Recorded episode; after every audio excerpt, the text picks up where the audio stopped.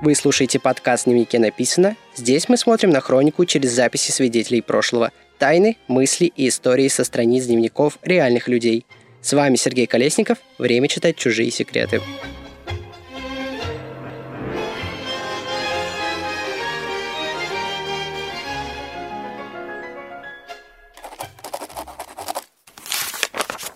Всем привет! Сперва хочу рассказать, что теперь у подкаста в дневнике написано появился Яндекс Дзен. Это будет своего рода дневник моего подкаста.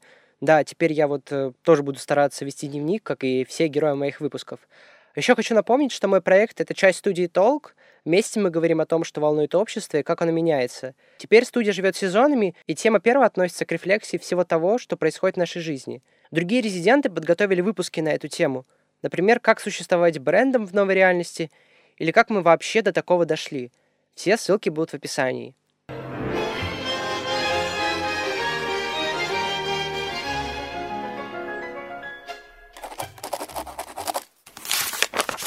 Генерал-адъютант Федор Федорович Трепов в своем недавно обставленном, еще пахнущем свежим деревом кабинете на Гороховой занимался вполне рутинным делом.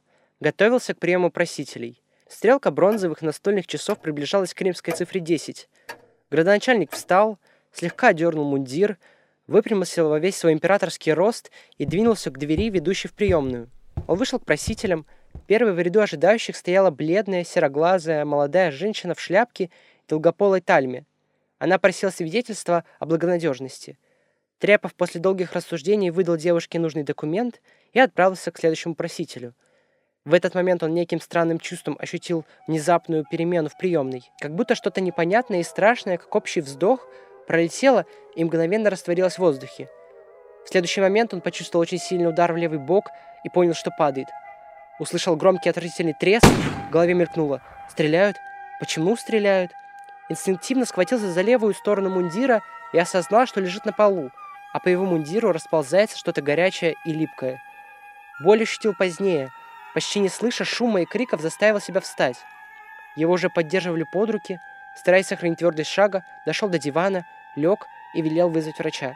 Именно так началось утро 24 января 1878 года в кабинете петербургского градоначальника. После это дело станет одним из самых резонансных в истории Российской империи –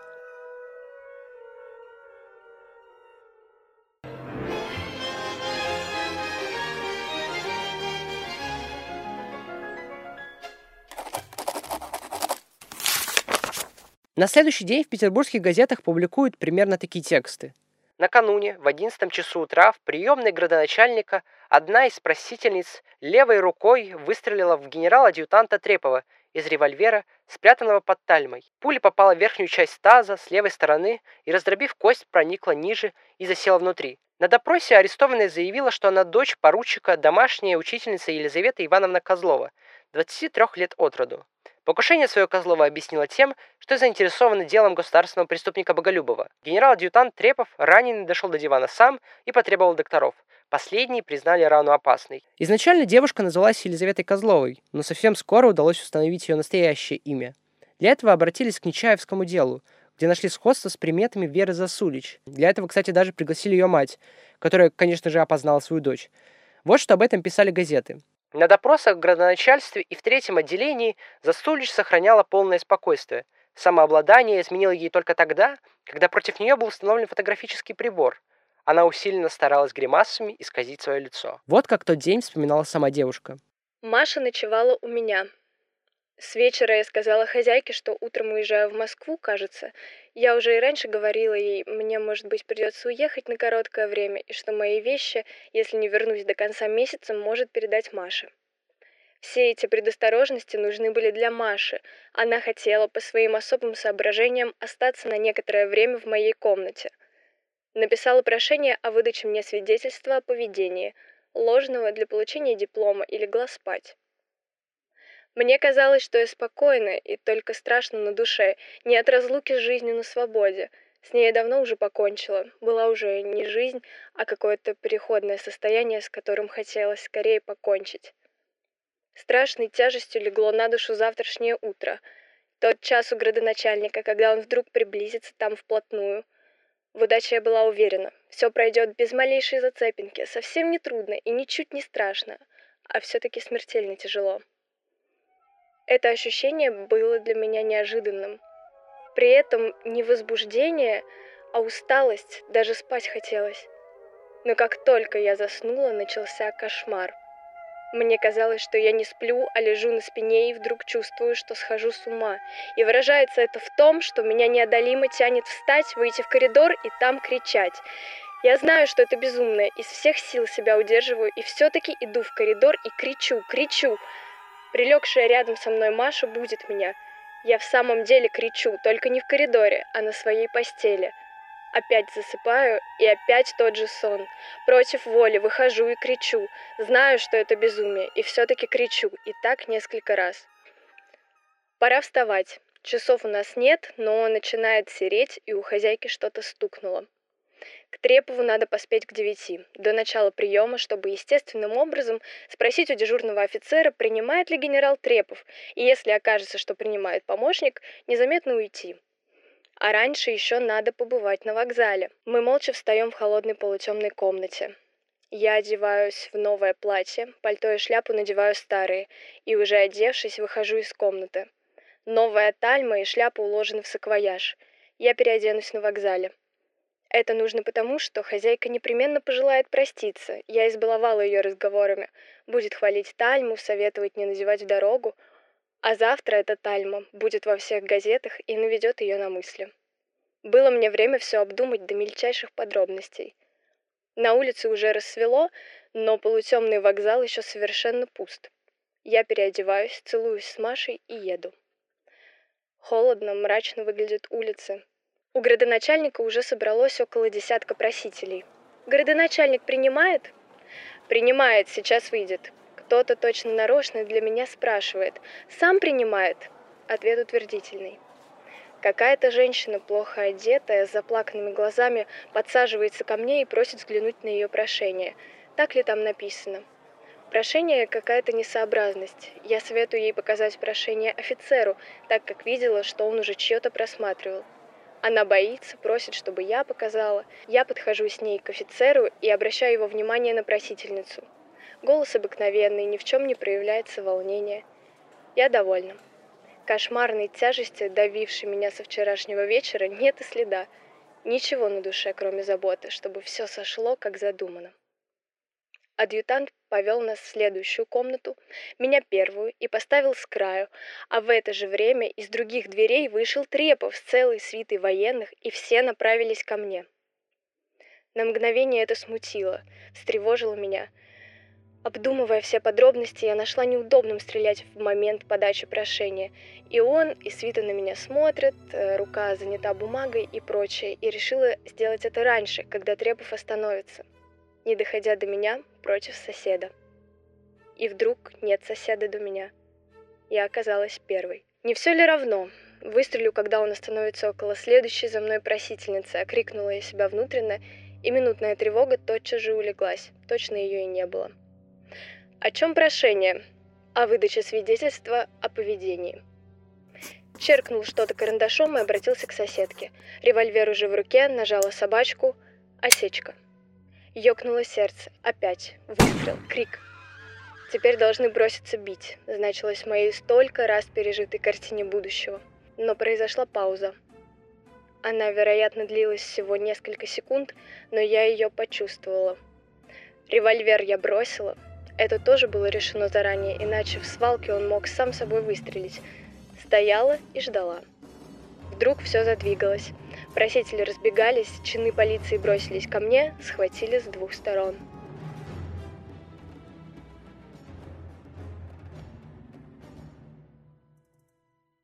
Для Трепова, кстати, этот выстрел не стал смертельным, он проживет потом еще 11 лет, но тут важнее сказать о том, какой личностью он был.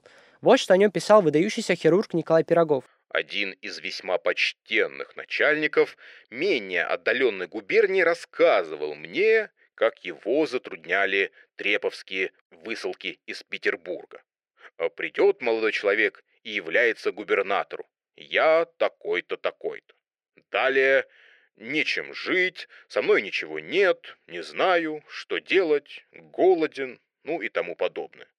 «У меня для вас нет никаких сумм», — отвечает губернатор. Куда же я денусь? Посадите хоть в полицию. Ну, оставайтесь пока в гостинице и живите на мелок, а там увидим.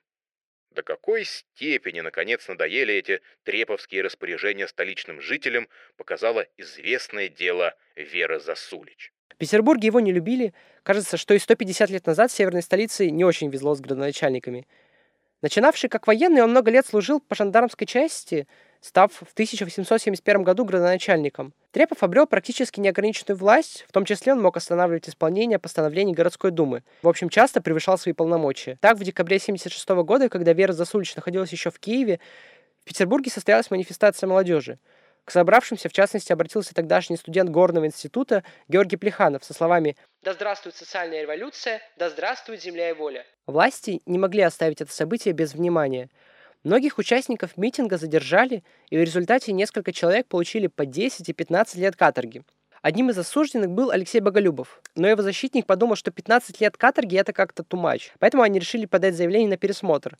В ожидании решения Боголюбов находился в доме предварительного заключения, куда с инспекцией приехал градоначальник Петербурга Федор Трепов – за то, что Боголюбов якобы не снял перед ним шапку, Трепов распорядился высечь молодого человека розгами, хотя на тот момент он не считался каторжным и подвергаться таким наказаниям не мог. Вот именно это событие и стало поводом для покушения Веры Засулич.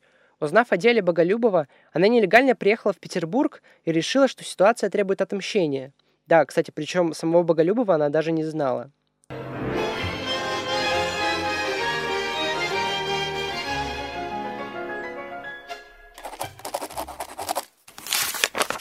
В народе событие тоже вызвало бурную реакцию. Вот что писала художница Лидия Башкирцева. Сегодня все газеты пишут о том, что в петербургского градоначальника Трепова стреляли. Причем стреляла девушка Вера Засулич. От деятельности так называемых террористов не спастись даже самым высоким чинам.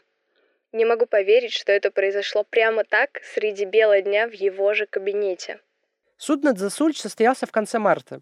Казалось бы, покушение на высокопоставленного чиновника, представителя власти, очевидная вина, которую признала сама нападавшая. Вряд ли кому-то могло прийти в голову, что подобные действия в принципе могут быть оправданы, но так думали не все. Вот что писал председатель суда Анатолий Кони. Вдумываясь в тогдашнее настроение общества в Петербурге, действительно трудно было сказать утвердительно, что по делу Засулич последует обвинительный приговор, такой приговор был бы несомненен в Англии, где живое правосознание развито во всем населении, где чувство законности и государственного порядка вошло в плоть и кровь общества, и где, наверное, все, что было понятного возмущения Засолич поступком Трепова и трогательного в ее самопожертвовании, повлияло бы только на мягкость приговора, но не на существо его, не заслонив собою преступности кровавого самосуда. И хотя он не симпатизировал ей, главным для него было сохранение независимости суда. А суд был тоже не самый привычный. В вере Засулища приговор должен был вынести суд присяжных. Хотя были основания передать дело в коронный суд, создать специальное присутствие, но, видимо, суд присяжных выбрали именно исходя из очевидной виновности Засулич. Мотивацию ее поступка сформулировали при этом как личную месть, а не покушение на представителя власти. Но для того, чтобы разобраться в юридических вопросах, нужно понять, как работал суд присяжных 150 лет назад – Такое понятие пришло в Россию после реформ Александра II. Согласно этому, суды присяжных рассматривали дела, которые предполагали лишение или ограничение прав состояния. Коллегия присяжных состояла из 12 человек, а также было 6 запасных. В их число могли входить мужчины от 25 до 70 лет, которые проживали в уезде, где избираются присяжные, не менее двух лет. А также они должны были соответствовать определенному имущественному цензу, и он был крайне недемократичный. Чтобы пройти отбор, нужно было иметь земли не меньше 100 десятин или имущество на 2000 рублей для жителей столиц или 1000 рублей в городских уездах. И, конечно, при таких условиях дворян было больше половины среди присяжных, а крестьян, ну, где-то 5-6%.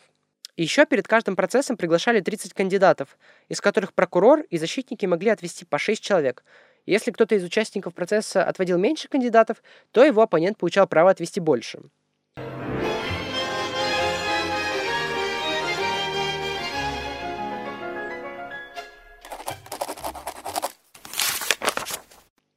Но итак, перейдем к самому суду. Глава 1. Обвинение.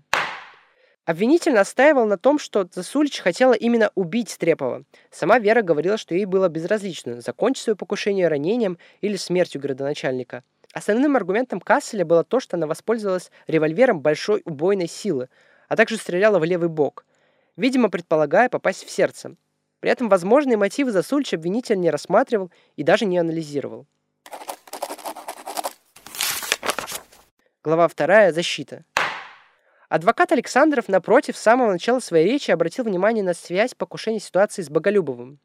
В противном случае, по мнению адвоката, дело не вызвало бы вообще никаких затруднений. Однако вся жизнь Засулич в изложении Александрова оказалась цепью несправедливостей. Необоснованный арест по Нечаевскому делу, тюрьма, административная ссылка. По мнению защитника, все это привело к тому, что Засулич была на стороне любого, кто подвергался преследованиям по политическим мотивам. Таким образом, в речи Александрова поступок Засулич представил не как акт мести, а как восстановление справедливости, которая никаким другим способом не могла быть достигнута. И при таком подходе обвинительный вердикт присяжных становился бы оправданием для действий Трепова.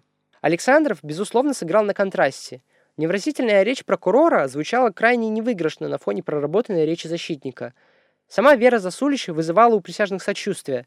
К Трепову же большинство испытывало неприязнь. Более того, фактически присяжные были поставлены не просто перед выбором виновно-невиновно. Своим решением они давали нравственную оценку всей ситуации. Глава 3. Присяжные. Присяжным надо было ответить на три вопроса. Было ли преступление, виновна ли в нем подсудимая, а если виновна, то с какой степени?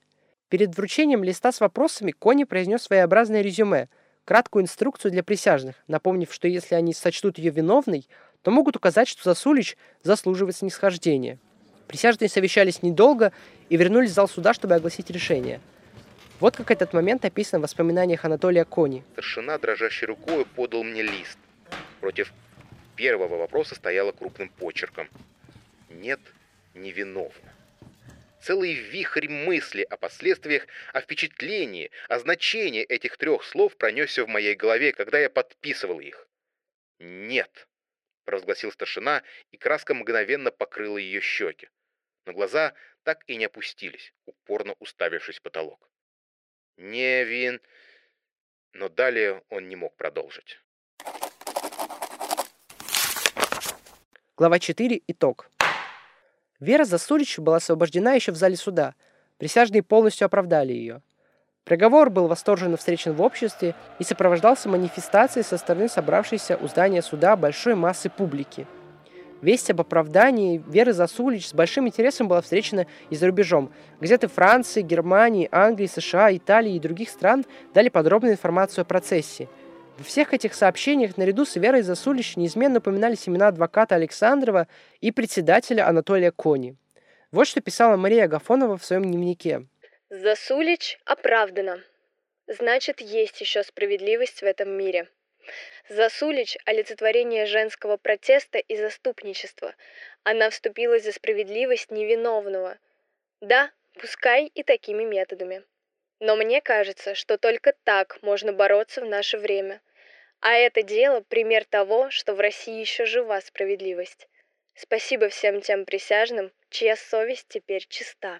А это в день вынесения приговора писал Оскар Грузенберг. Единственный в России политический процесс с присяжными заседателями, процесс Веры Засулич, закончился скандальным для правительства оправдательным приговором. Кони дал защите возможность раздвинуть рамки судебного следствия, поставить в центре исследования вопрос о бесправии политических заключенных, о том бесправии, которым только и можно быть объяснено произведенное петербургским оберполицмейстером Треповым жестокое издевательство над политическим арестантом Боголюбовым Емельяновым. Провал дела был приписан Коне, и его перевели с боевого поста криминалиста в цивилисты. Приговор действительно оказался неожиданным. Кони даже попал в опалу правительства. Его перевели на другую должность. Вот что об этом писала София Смирнова. Кони пришел обедать, и пока накрывали на стол, предложил мне пройтись.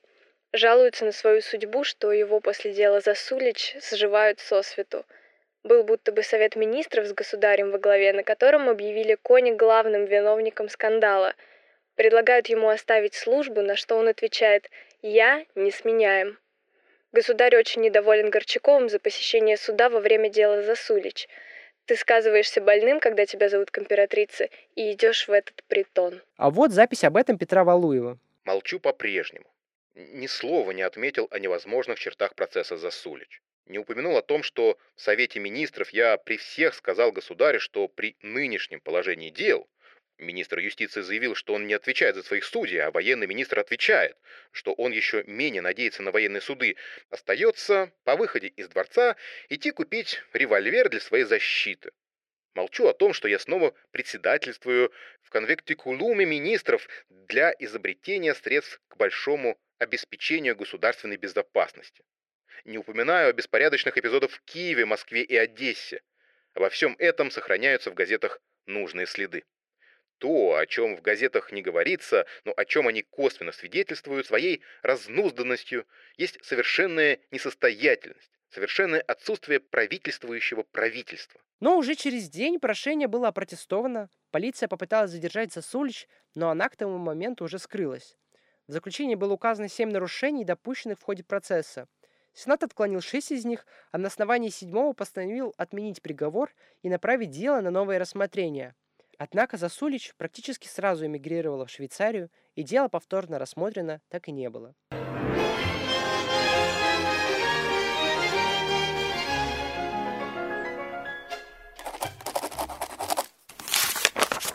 На этом все. Это был подкаст «Дневнике написано» и студия «Толк». Если вы хотите, чтобы я рассказал про ваш бренд, пишите на почту студии, ссылка будет в описании. Записи читали Анна Передня и Виктор Кляйн – Обязательно подписывайтесь на мой подкаст, чтобы не пропускать новые выпуски. Также советую следить за социальными сетями, где можно найти много дополнительных материалов. Ну конечно, оставляйте оценки и комментарии в Apple. Услышимся через неделю.